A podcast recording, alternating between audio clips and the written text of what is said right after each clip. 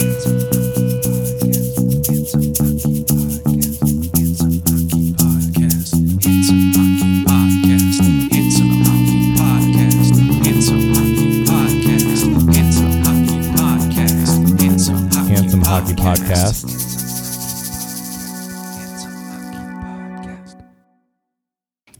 everybody. Welcome to episode 39 of the Handsome Hockey Podcast. My name is Jake. We are here in the abode of. Evan. Yes, I love it when that happens. We are in Evan's house once more, no longer in the basement because we are not suffering through the sweltering mass of death that was two weekends ago. Yeah, it's only simply hot. I'm still not totally comfortable with this, but it's okay. Yeah, this is almost I was going to say almost worse, but no, it's not. It's it's pretty comfortable. Anything over 80, and I start to go, uh, do we need this? Inside it's it's a little clammy though. Yeah. Outside the breeze is nice.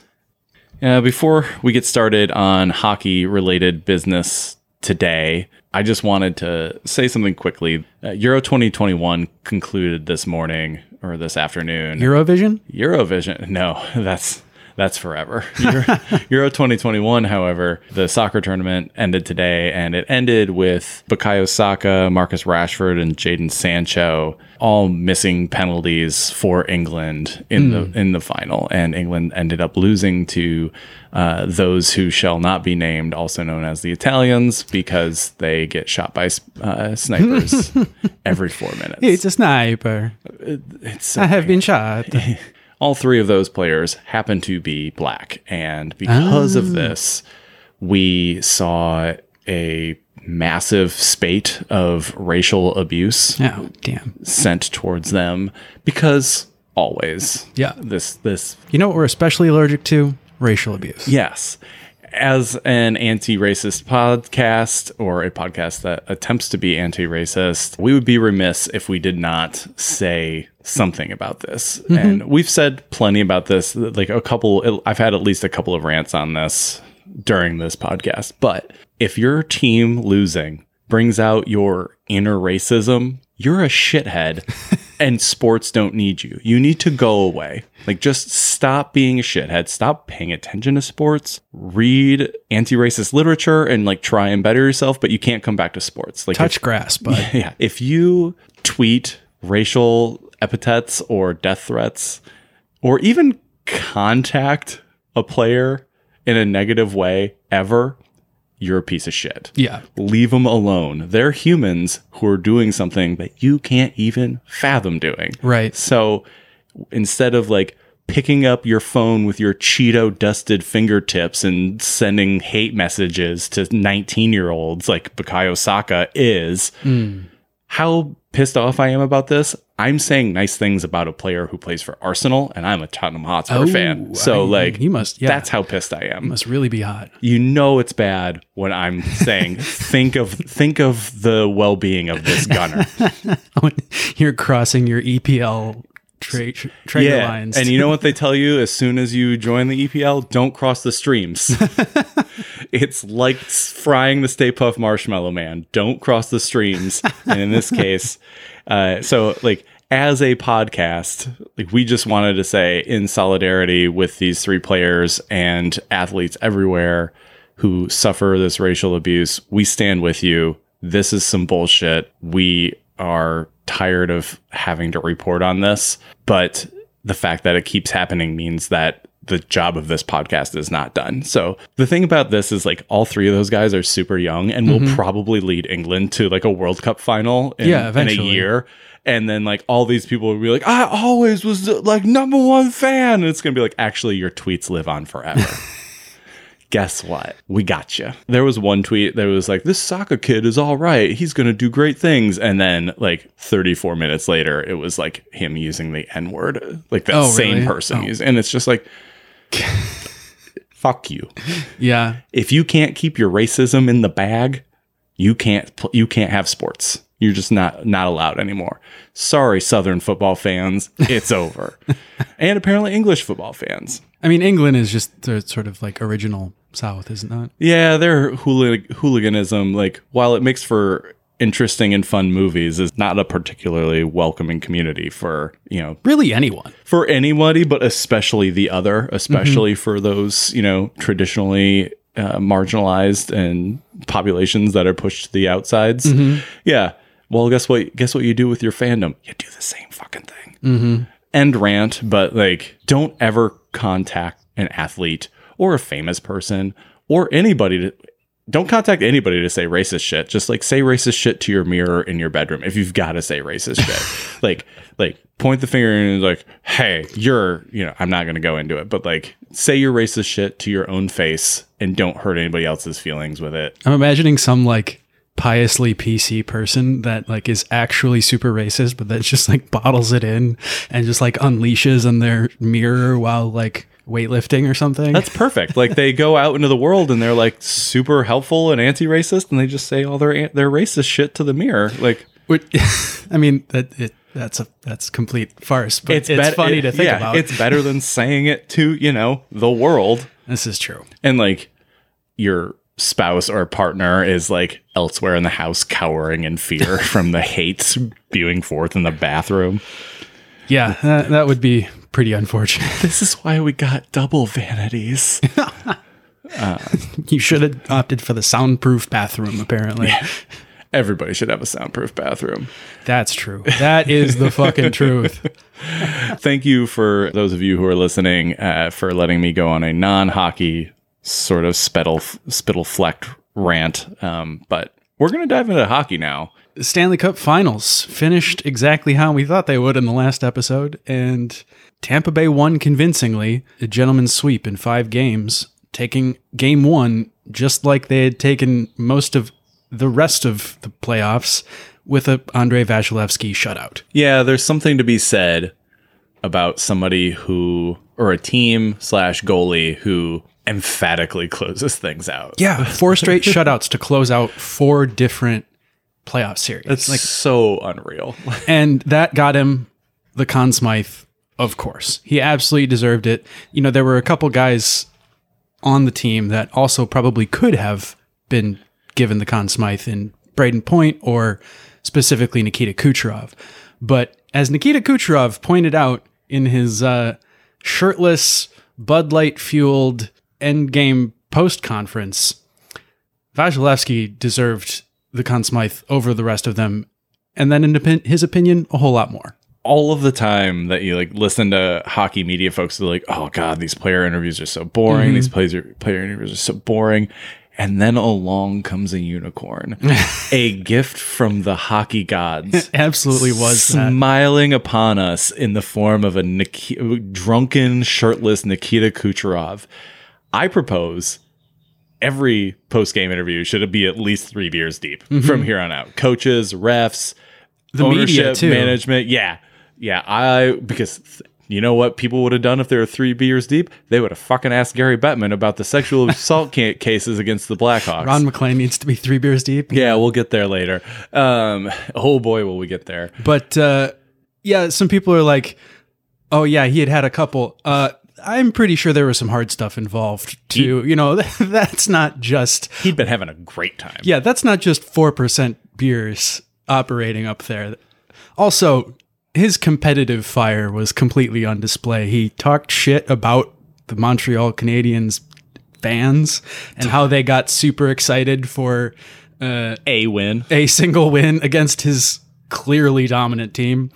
And uh, it was awesome. It wasn't like it was good hockey shit talking. Like that's what we expect as hockey players. And I think a lot of people love about hockey is this sort of culture of just talking some good shit. And boy, did he do that, you know, saying your finals was the last series. Like, oof. And he didn't. He couldn't even recall Marc Andre Fleury's name Yeah. while shit talking him. Like, Right. Number one bullshit. Also, yeah. forever lec- entered into the lexicon of hockey. yeah, I don't think it's not so much that he was shit talking Marc Andre Fleury. It's just that he was up talking Andrei Vasilevskiy. Mm-hmm. But it's definitely a little bit. It's it was some shade. Oh, yeah. It was some great shade. It was some 1 800 petty. Like, that was great. This is this has been my favorite thing about hockey in probably the last month was this incident of like just pure bliss. Uh, since that press conference, Nikita Kucherov has been absolutely living his best life. As he should be. Uh, there was a picture of him today on in the back of a boat holding the Stanley Cup and the Vince Lombardi Trophy, uh, with a like the caption was Champa Bay number one. He's also wearing a shirt that says 18 million over the cap. yeah, apparently his agent, who he shares with, uh, I think Vasilevskiy and a couple other guys on the team, made them for them. And Yeah, it's great. Like they should wear them every day for Celebrate. the rest of their lives. talk some shit. Like this is how this league gets more interesting. As uh, Ian Mendes and Sean McIndoe were pointing out on the Athletic Hockey Show, like Kucherov's gonna get booed when he plays in Mo- Montreal this season, and that will be great. That will be excellent. I, I can't wait to see like what Pat Maroon does with the cup. Like Yeah. I mean, I'm sure a jet ski will be involved. oh look the the Stanley Cup will have its own jet ski.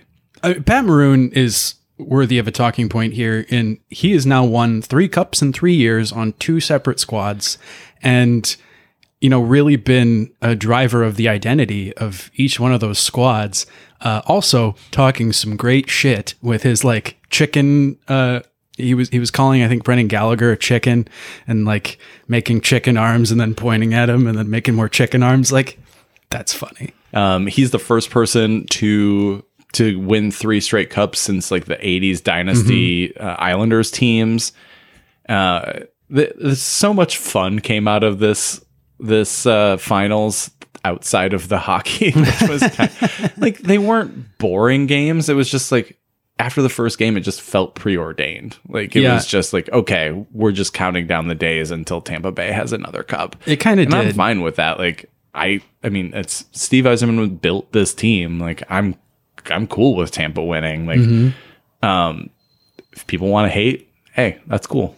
They don't. They clearly don't care at all. No. And as we pointed out, you know, back when the Blackhawks did it, Tampa tried to close this salary cap loophole and got laughed at by all the other owners. So, you know, let them be the ones to take advantage of it. Well, they get to stick two middle fingers in the air, one for each cup. um, another cool stat to come from this was Nikita Kucherov joined two other players in being the only people to score 30 points in back to back Stanley Cup playoffs. Who are those other players, Jake? Mario Lemieux and Wayne Gretzky, only like, you know, Were they any good? maybe the two best hockey players of all time. You Oh, know yeah? Those guys? Oh, yeah. okay. Yeah. Ooh. That's some rare air then. I mean, well, they're second and third behind Steve Yzerman, but outside of that, like, Wait, Steve Yzerman and they're the both player? and they're Steve both terrible GMs. So you know, like, Okay, I was going to say Steve Yzerman the player, Steve Yzerman the GM. both. That is rarefied air, right? Like there's nothing you can't shit on that accomplishment in any way, shape, or form. That's Absolutely not. insane. Like I was, uh, I think it was Puck Soup. They went through like the last twenty or so Conn Smythe winners and like their point totals, and like the next highest was like twenty seven or something like that. And it's just like, wow. Like Kucherov is he's a special player. He's Yeah. apparently a very special person as and well. he's done both of these playoffs, one could argue, not at 100%. Yeah, I mean, physically. well, yeah, I mean, people tried to test how broken his hip was the entire playoffs. Yeah, and, God. Like it wouldn't surprise me if he needed another surgery. Um, just knowledge of the surgery caused him to need more surgery because of how many times he was just cross checked directly in the hip. Like, I was rooting for Montreal, and that was kind of pissing me off. I was like, can you guys stop doing that? Like, I don't know. I was just like, "Ah, grow up, guys. Come on, boys. Come on.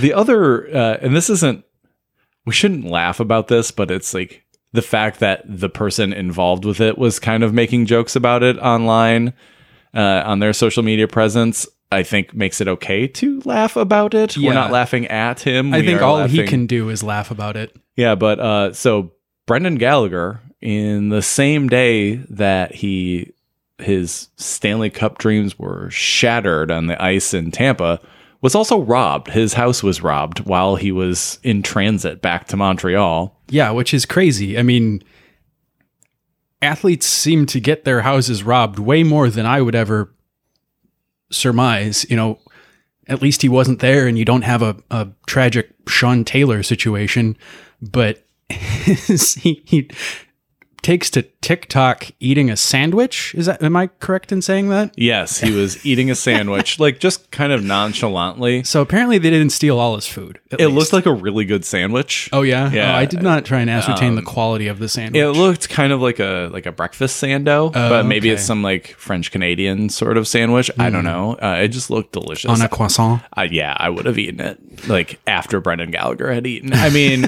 like if somebody gave me one, that's not weird. Um, but Is he just like regurgitating it for you, like a like a baby bird, or that one SNL bit with Will Ferrell and Chris Kattan doing that? oh god, that's we don't need to go through this again.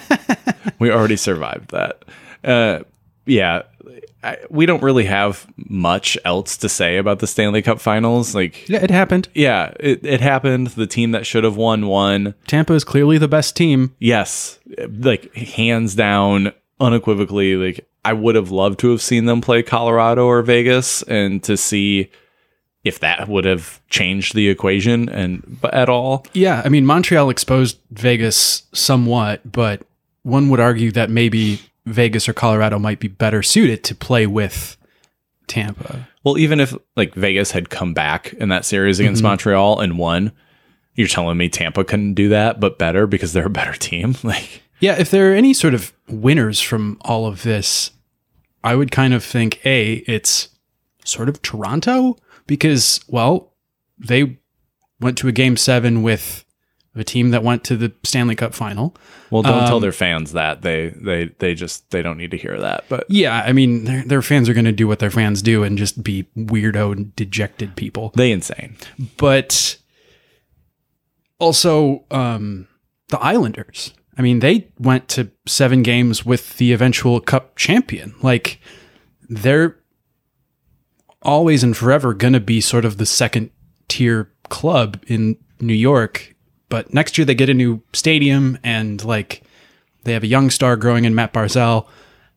I think they should sign Pat Maroon as, you know, a lucky charm. You can't see it, but I'm touching my nose in acknowledgement of a good idea.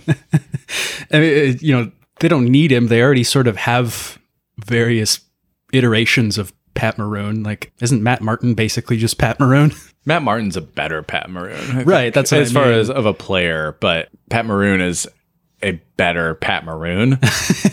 but I think Matt Martin's a little bit better of a hockey player at this point in his career. yeah, I think so too. So I don't know. It, I see like Islanders are going to compete next year. Barry Trotz has put them in a great place. I don't know if I have any other overall takeaways from the entire playoffs other than bye bye NBC and maybe welcome ESPN. We'll see.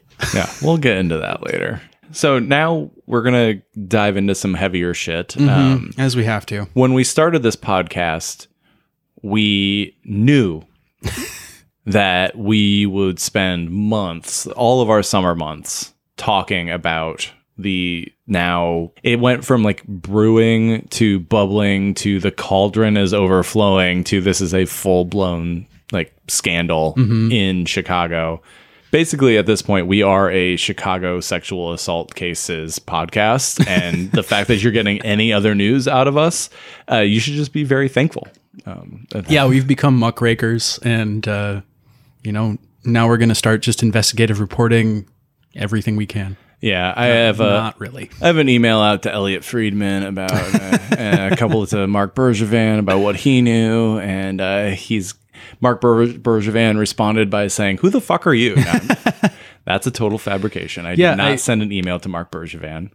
I know how to do it. You say, uh, "What did you know, and when did you know it?" Right? Isn't that what you're supposed to ask? So, in the scandal unfolding in Chicago under the Blackhawks uh, sheltering of a sexual abuser, um, some new developments have happened this past week. In that the Chicago Blackhawks have filed motions to dismiss both of the suits brought by John Doe 1 and John Doe 2.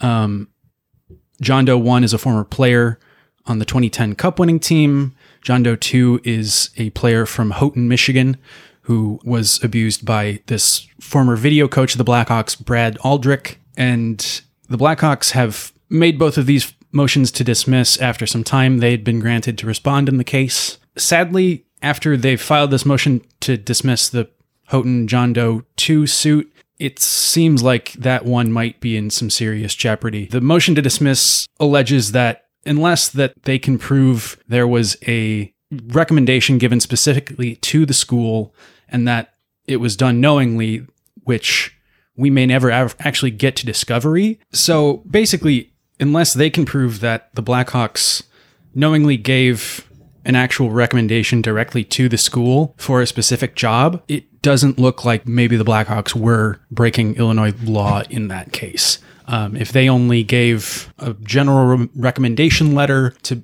him to be used with any job or, you know, what they possibly did, which is simply confirm employment, like most HR savvy places do these days. The fact that they allowed him to go on to coach at a high school and abuse players there uh, likely doesn't violate the Illinois law, and that sucks. But I think it just exposes the gross deficiencies we have with our legal system and its ability to prosecute sexual assault and harassment cases like this. you know, all of this comes from, you know, the Blackhawks are obviously trying to get these suits thrown out in mm-hmm. court. And the Blackhawks came out and said, you know, we actually don't have a legal obligation to say anything about this sexual assault case or about these victims because we're not legally obligated by law because there's like three protected groups or something like that. If Brad Aldrich had had um, officially like assaulted, sexually assaulted one of these three protected groups, they would they are they then become mandatory reporters. But because this young hockey player doesn't fall into one of those three protected groups, they they weren't legally obligated. I mean, we don't know that it's a young hockey player. If we're talking about John Doe 1, the, the player on the 2010 team, I mean, Well, this could be Marian Hossa, you know, like. well, under the age of sixty, which is the one of the protected groups. Correct. Yeah. And yeah, that's that's the other motion to dismiss that they've put out in court was was also to deal with the John Doe one suit. They've asserted that yeah, they don't have duty to report the abuse because it was perpetrated against an adult and the adult apparently is supposed to make those decisions even though they're under clear duress. And they also allege that the suit should be filed under the Illinois Human Rights Act and Illinois Workers' Compensation Act instead of in civil court like it is now. And they're arguing that the statute of limitations was only two years and that they have passed, which to me is kind of insane. We know that trauma takes a long time to come out sometimes, especially when it's very complicated, you know, sometimes exists in a gray area. And a lot of, you know, Brad Aldrich has abused seven players to our knowledge. Only a couple of them have fully gone through the process of giving statements, pressing charges. A lot of people have wanted him to just go away and prayed that he wouldn't abuse again. And obviously he did. Well, it's especially difficult to deal with that trauma in like a I I don't know what a normal timeline would be, but like in a, a timeline that fits within that statute of limitations when the team mental health doctor is telling you that it's your fault. Yeah, right. If you're getting gaslit, that would probably, you know, put me in a position to just think about something for two years before I did anything. Like, if you don't know who to trust and you don't seek legal counsel right at the get go when you're being abused, absolutely nobody probably has a sense to do. This, you know, two year statute of limitations that they're arguing for is insane. It speaks to where we are as a society when a professional sports franchise whom endangered the mental well-being and physical well-being of up to if not more than 7 individuals because of their callous malicious and indifferent behavior towards sexual assault mm-hmm. Can hide behind legalities. I'm still hopeful that the moral court weighs out here and wins and these people lose their jobs, but it's looking like legally there might need to be some different uh, uh, approaches from from the victims in this case. they're definitely being put in a tough position, and we're at a stage in the case where the Blackhawks have sort of successfully punched back in a way, it seems. What's tough about these motions to dismiss is they come prior to most of discovery. So the victim's lawyer, Susan Loggans, has tons of requests for documents. She's made 31 motions for documents, and this includes meeting records. She's planning to depose four team employees, planning to send out subpoenas for current and former employees, and get communications between the team and the Players Association because the Players Association was also non responsive to this player's plight in their time of need. She's also said that her players aren't going to participate in the Blackhawks investigation uh, because it's not truly independent. But we might never get to see these discovery documents if both of these motions to dismiss are successful. I think that maybe one of them might be and one of them won't be, and we maybe get to discovery in the John Doe 1 suit, but that's just a guess. Yeah, the John Doe 2 suit seems to, and we are not lawyers at all, but it does seem to hinge on whether or not an actual document for that position of volunteer hockey coach in Houghton, Michigan was ever Right. kind of given. And it seems maybe unlikely because he did jump around to several other jobs. One for USA Hockey women's, yeah, for the women's hockey team for USA Hockey, and at Miami of Ohio, which now has uncovered a second victim that he harassed. Though he was kind of sent off the team after a four month stint under suspicion of unwanted touching and grooming of a, a player. Neither of these players took the process very far, and so it kind of died on the vine in terms of an investigation. And uh, he was never charged. Uh, the player, second player, declined to make a statement to the police, even though the team was indicating to him that they would be supportive. Um, and unfortunately, you know, this parallels so many other of these types of issues in hockey and in the rest of society where these predators are almost caught, but they escape by virtue of people thinking that they might not abuse again and they just want it to go away. And they don't want to rehash trauma in a legal system that a lot of us just don't really trust. So it's hard to say exactly how culpable the team is for not going to the police for you know what is an adult and and you know that that is a legal argument uh, that that they're making that the the adult has to yeah has to make their own decisions but they also had highly paid professionals telling this adult that it was their fault and gaslighting them into silence. And that's a through thread we see with a lot of these similar incidents too is the people in power do all they can to maintain the status quo which is them in power and making decisions and you know everyone else kind of has to pay the consequences so yeah whether or not the blackhawks are found legally culpable whether they settle how much they settle for yeah hopefully the morality of the situation is what it's judged upon. And Stan Bowman is gone, McDonough's gone, and you know maybe Marc Bergevin and and uh, Cheveldayoff, you know, have to answer for them too. Um, an advocacy group called Army of Survivors, which was founded in the wake of the Larry Nassar scandal around USA Gymnastics, uh, has officially called upon the U.S. Olympic Committee to suspend Stan Bowman from his position as GM of the 22, or, yeah, yeah, the 2022 Team USA men's hockey team, pending the outcome of this investigation.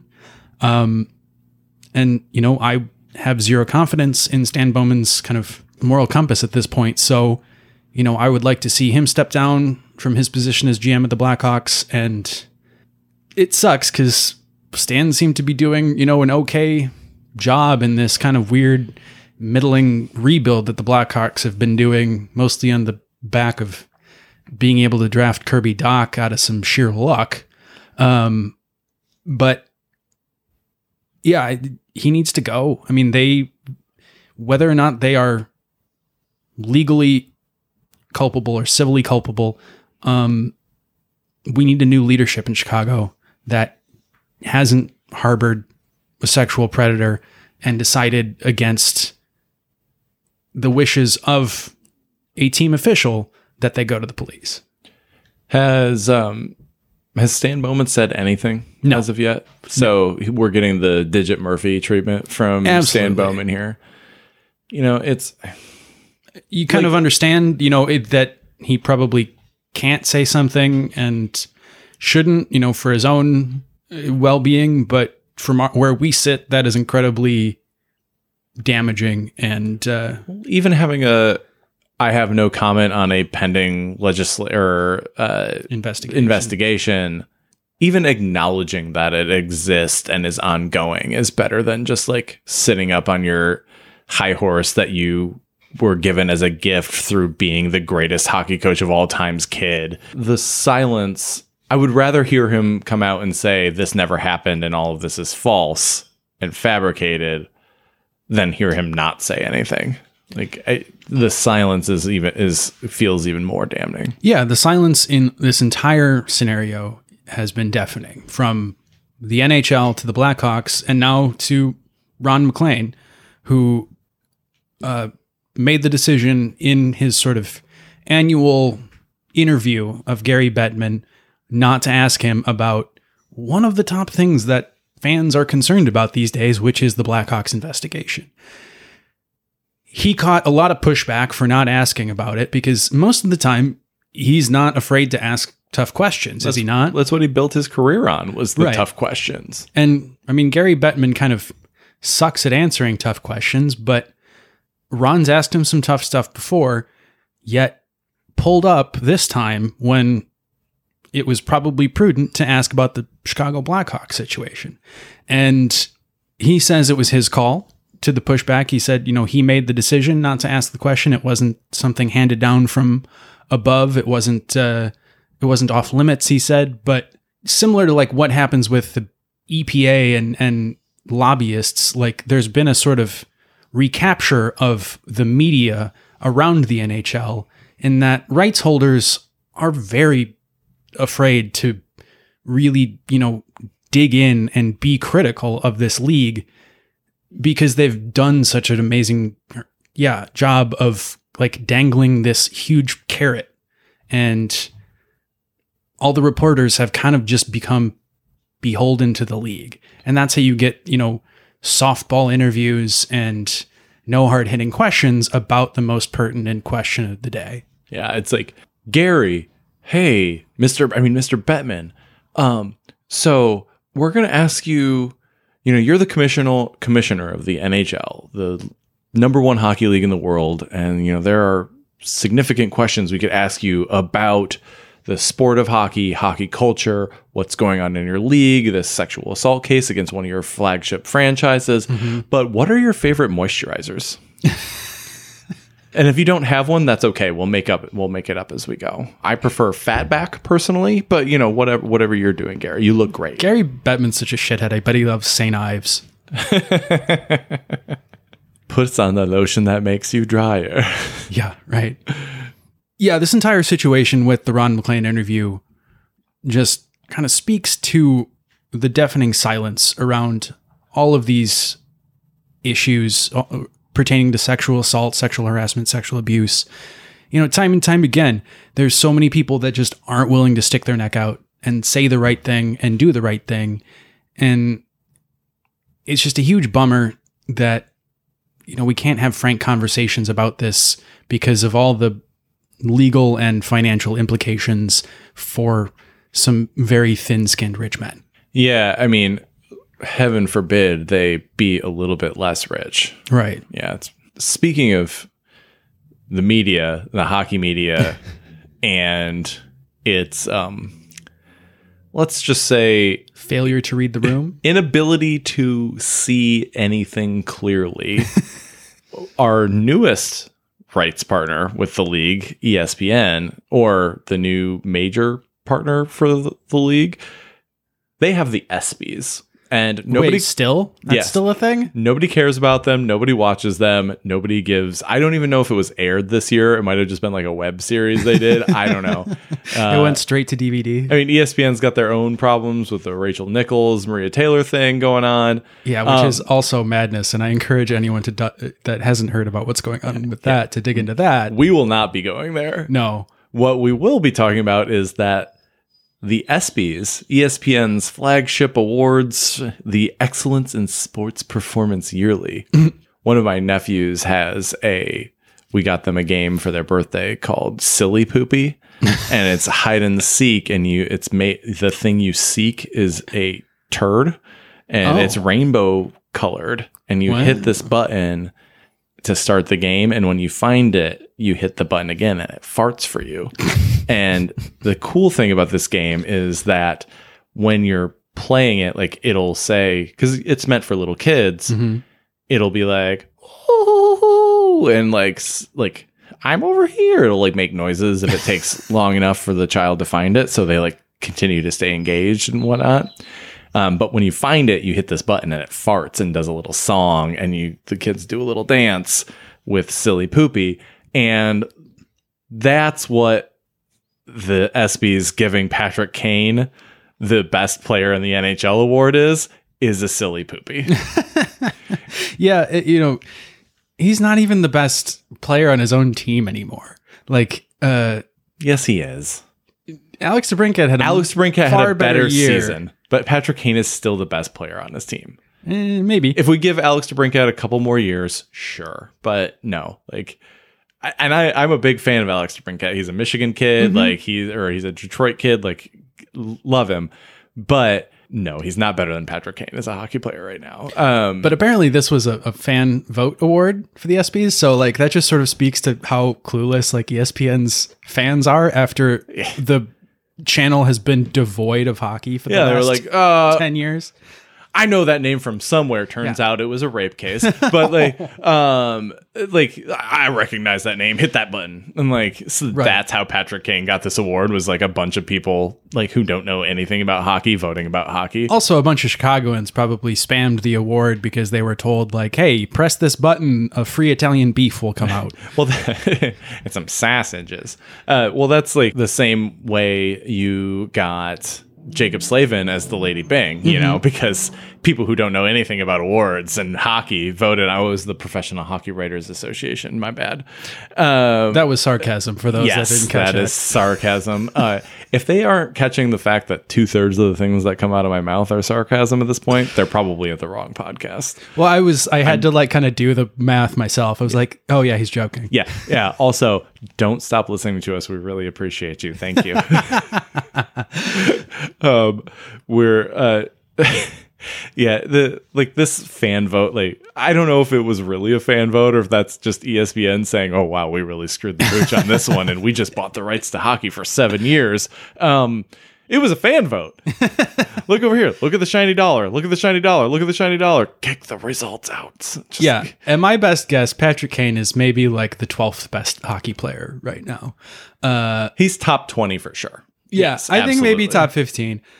Maybe. Top one? No, it's Connor McDavid. Like Yes. Connor McJesus won the MVP of the NHL in unanimous fashion this year. He had 49 more points than Patrick Kane this year. 49 49. in 56 games. Yes. Like uh so He had almost a point per game more than Patrick Kane this year. right. He's better. And uh but he's Canadian and lives in Edmonton, so he doesn't exist. Yeah. Except for the fact that he's the best player on the fucking planet right now. And like, there's like, it's like Connor McDavid, and then there's like four dudes who are like in the next group Yeah. who are phenomenal hockey players, but aren't even on that level. Like, and one of them might be Sidney Crosby, and like the former like best hockey player in the world. So, Yeah. That's true. so yeah, uh, ESPN.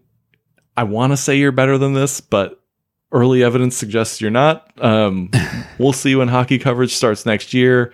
Uh, I love that ESPN put out like this is our our diverse ESPN team, and there's two black guys. Yeah. Uh, Uh, the three uh, One black woman. the three or yeah two black people i should say. Sorry two black people.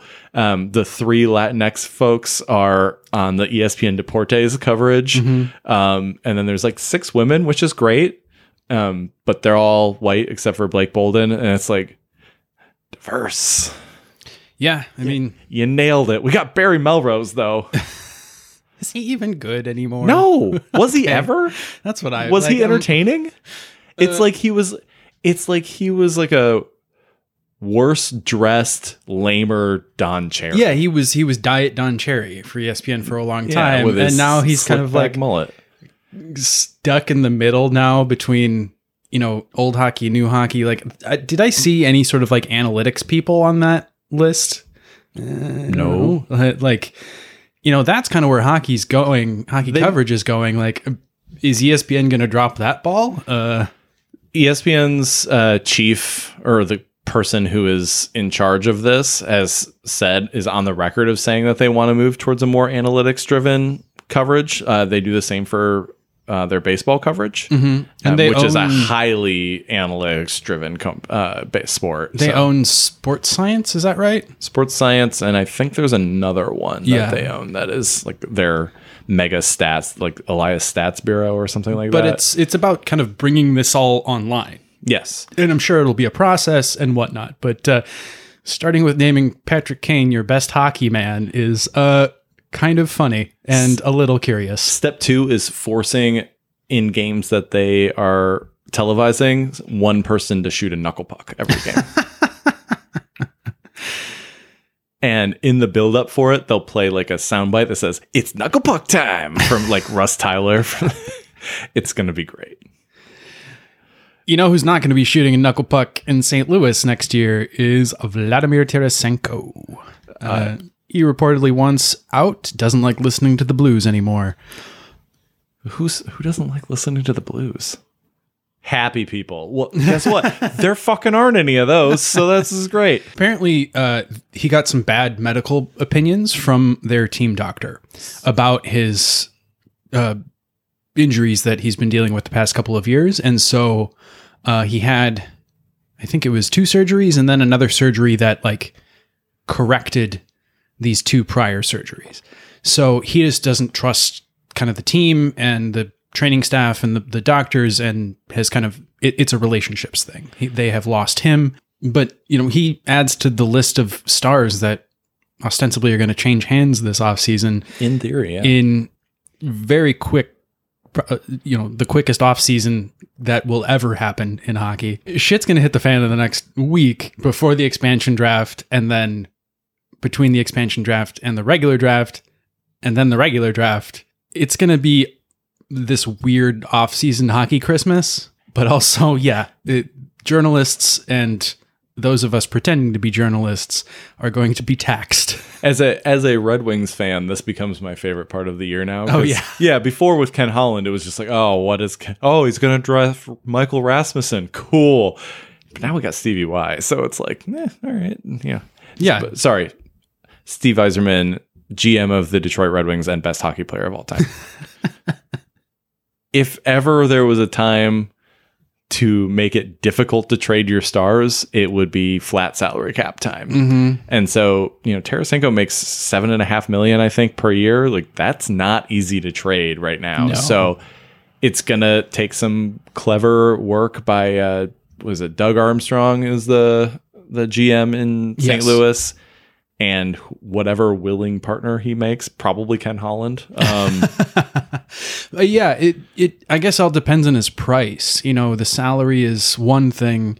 Also, Tarasenko's not made it through the last couple of seasons. He had he was pretty consistent with like 30 goals, and the past couple of seasons he's had like he has seven goals. yeah, in it was three and four seasons. Uh, but you know that's really injuries, and then and and fairly catastrophic injuries, and him taking time to get back into you know good playing shape from those is relatively predictable. This is sort of a divorce. Like this is on the scale of Eichel leaving Buffalo in a way. Tarasenko was the heart and soul of this team for a long time. So you know, I kind of feel bad for Blues fans, but the team simply mishandled his his injuries and like I feel for the guy and hope he can find a good trade partner and, and landing spot. I mean, who knows? Who knows where the heck he will be? Because that's yeah, it, it's a little bit of an albatross of a contract. That is not an attractive contract to bring on, and it's not a very attractive player from output or age or injury history unless you're really willing to take a chance. So, you know, maybe he sits for a while and maybe then somebody gets him at a kind of bargain deal. If he goes to Tampa Bay, holy fuck. for like three million a year. yeah, that would be Well, that they yeah. I mean, they can only keep like something like fifty percent of it, but still, sure, but like, you know, are they going to become the Patriots of the NHL and just take everybody's also rans and turn them into stars year after year? like, I don't know. well, he also has a full no trade clause. Right. So he's got control. He's got to want to go where he's going. But Yeah, if you have a full no trade clause and then you ask for a trade, like, yeah. It's like trade me. Also, only where I want to go, which is why you never give out no trade clauses. no eight year deals and no no trade clauses. yeah. So I'm going to skip ahead then. But Uh, speaking of Russians, Yeah, speaking of Russians, Gabriel Kaprizov uh, has reportedly turned down an offered eight-year deal at nine point nine million dollars average uh, from the Minnesota Wild, in search of a long, uh, shorter deal that will allow him to hit the market and maybe get into the double-digit contracts in the prime of his career. You know, I see both sides here. You know, Minnesota bided their time, uh, finally got him over here, got one year out of him. Mhm. He wins the Calder, In- blows up in spectacular fashion. And all of a sudden, he's thinking he's a $10 million guy, which he's not. Not right now. no, probably not yet. I He think could I think be. nine is actually a lot of money. Nine is a Uh, ton of money for and- a guy who has one year in the league. Um, and as is eight years. If I'm the wild, to be perfectly honest, I'm saying, you know what? A five year deal might not be so bad. No, Like, he's 24. That gets him to 29. he wants a three-year deal. He's not going to get a three year deal. And, but the wild aren't going to get an eight year deal. You mm-hmm. sign him to a five year deal that gets him to like 29, 30. Like, like, yeah, let him go at that point. Okay. Mm-hmm. Like, you got six years out of the guy and he's Right. 30 now and he can go get his deal later. Like, if somebody wants to pay him $10 million a year at 30 years old, if he's earned it at that point, cool. yeah, if he can stay, you know, relatively healthy between now and then and kind of keep tracking along his player growth trajectory, like baby's growth chart, um, he probably could be a 10 or 11 million dollar player when he's 28 or 29. So, you know, this is all kind of interesting posturing and a really weird situation because he's like off fishing in Russia. A funny bit in the kind of injury release post Stanley Cup final that I wanted to talk about is Jeff Petry and his bloodshot eyes. Um, everyone made jokes, and you know the fact that the red team acquired like three obviously bloodied players in the course of the Stanley Cup made for lots of hilarious blood magic and witchery jokes. But apparently, Jeff Petry dealt with that all because of his broken pinky. And um, I know when I break my pinky, the first thing I think is, oh, I hope I don't get bloodshot eyes out of this. I just like reflexively like snapped my pinky. You Yeah. know, like d- just d- did a, a Little knuckle crack right. Yeah. Every time you talk about broken fingers, you have to like crack your knuckles. That them's the rules. and, and shake it off. You're like, Shake it off. Uh, Uh, we cannot ta start talking about Taylor Swift. Like I, I won't be able to stop. So please move on right now. But the insanity with Jeff Petry is the bloodshot eyes came from resetting the broken pinky and the fact that he just like clenched up so hard that he blew gaskets in his eyes. Like he actually uh you know popped blood vessels in his eyes from pain. Like that's some hardcore shit. And then continued to play hockey, which requires your hands. Like that's so the most insane injury story I think coming out of the playoffs was that Alex Killorn got a steel rod put in his leg and was like hoping to play if they went to game six Yeah, they just after uh, breaking it in game two. they they tested it, and just drilled the rod straight into a skate, and you know just Yeah, surgically attached a skate to his leg. It's not even steel; it's just rebar. Yeah, um yeah like so you know like this is this goes above and beyond like lebron getting carried off the courts the court crying with cramps like this is like this is some insane shit like and to the point where it's kind of unhealthy that we put this expectation on hockey players like it is. you shouldn't be like when Alex that came out about Alex Killorn, he was like, Yeah, I was hoping to play in game six if I could, and he was skating around the ice like with the cup afterwards. It's like no, like the You're the hurting me. expectation should be you have a broken leg, you're gonna sit this one out, bud. Yeah, Like, Watching him hurt. yeah. So let's um let's just like maybe like put the manliness away just a little bit. Like, Yeah, I mean- we we understand you're in a place you're in a sport where it's allowed for you to get punched in the face. We get it. You're, you're tough. Like I I I understand. You don't need to prove it. I kind of like in the media that people are criticizing players for playing through ridiculous injuries more and more. Like, no, you actually don't have to do this. No, you actually don't have to do this. Like, that is a drum that has gotten louder and louder, it seems like every year. Yeah, it's like your bro code is stupid. Yeah, it, it kind of is. I mean, yeah, generally, you know, doctors try and triage these injuries into like, are you going to further injure yourself and, and jeopardize your livelihood versus can you just play through immense amounts of pain? Um, but I'm sure that on some level, these guys aren't getting the right information these all the time. Like, It's one thing to be like, "Oh, I have a sprained ankle. This is going to suck, but I can gut it out." It's another thing for your leg to be broken. You know what they do if your leg breaks and you're a horse? yeah, like you don't need to play on it, all right? Like just you, you we don't need a sport to be this fucking insanely broy. Like it's okay like to be injured and say you're injured the Kraken have decided to go on a grand tour of Washington to play their preseason games, which I personally think is awesome. yeah, I think it's really cool. Tour, I call it Tour les, les Old Barns. You know, the, like the Red Wings do a bunch of games up in Traverse City every year. Oh, do they? Yeah. Okay. And they hold their prospects camp, all that stuff up there. But the Blackhawks only ever play at Notre Dame and outside. which says so much about that fucking franchise. Anyways, Chicago hockey team bullshit. Anyways, uh, so this is a really cool idea, like a novel idea, like going out to these like what are basically WHL arenas uh, throughout the state, and you know playing games. You know, it's not like they really need to drum up a fan base so much. Like I, I, they're already Washington's team, like you know all this, but like the fact that they're going out to like Spokane is on the very far eastern edge of of Washington and going out there to play a game with NHLers against other NHLers.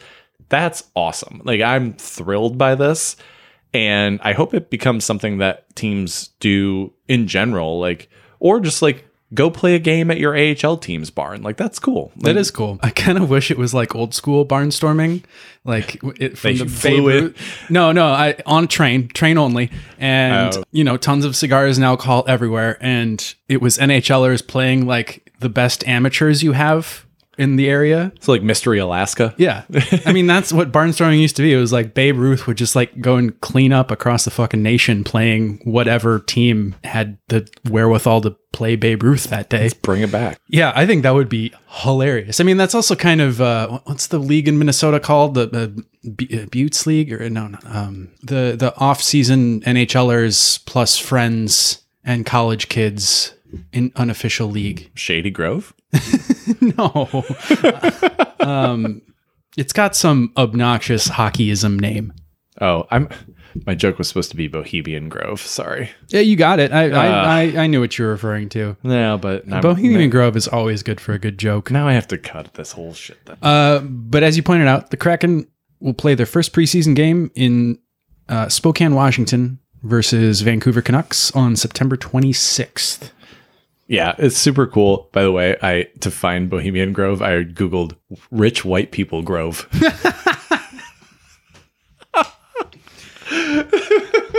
Isn't there this whole like homoerotic angle to Bohemian Grove too? oh, absolutely. Like Like that was I how mean, J. Edgar Hoover like I've put seen it True over on- Detective too, so you know that shit's going on. The Kraken are going to play in Kent and Everett outside of Seattle, and then in October open at home at their Climate Pledge Arena, which is by Amazon. Uh, in October. Jeff Bezos Memorial Arena when he doesn't make it back from space. well, that's uh, that's how he's laundering the billions that you know he says are fight, fighting climate change. Like it's just this arena. yeah, he's built an arena. Uh, no, he rehabbed, Rehabbed it. arena. rehabbed the key arena. Eat the rich. I can't wait to figure out how tasty Jeff Bezos is. Find us on Amazon Pat Podcast. Kraken tickets go on sale at noon on July 16th. No, I I'm thrilled that the Kraken are coming in. It's going to be an outstanding experience.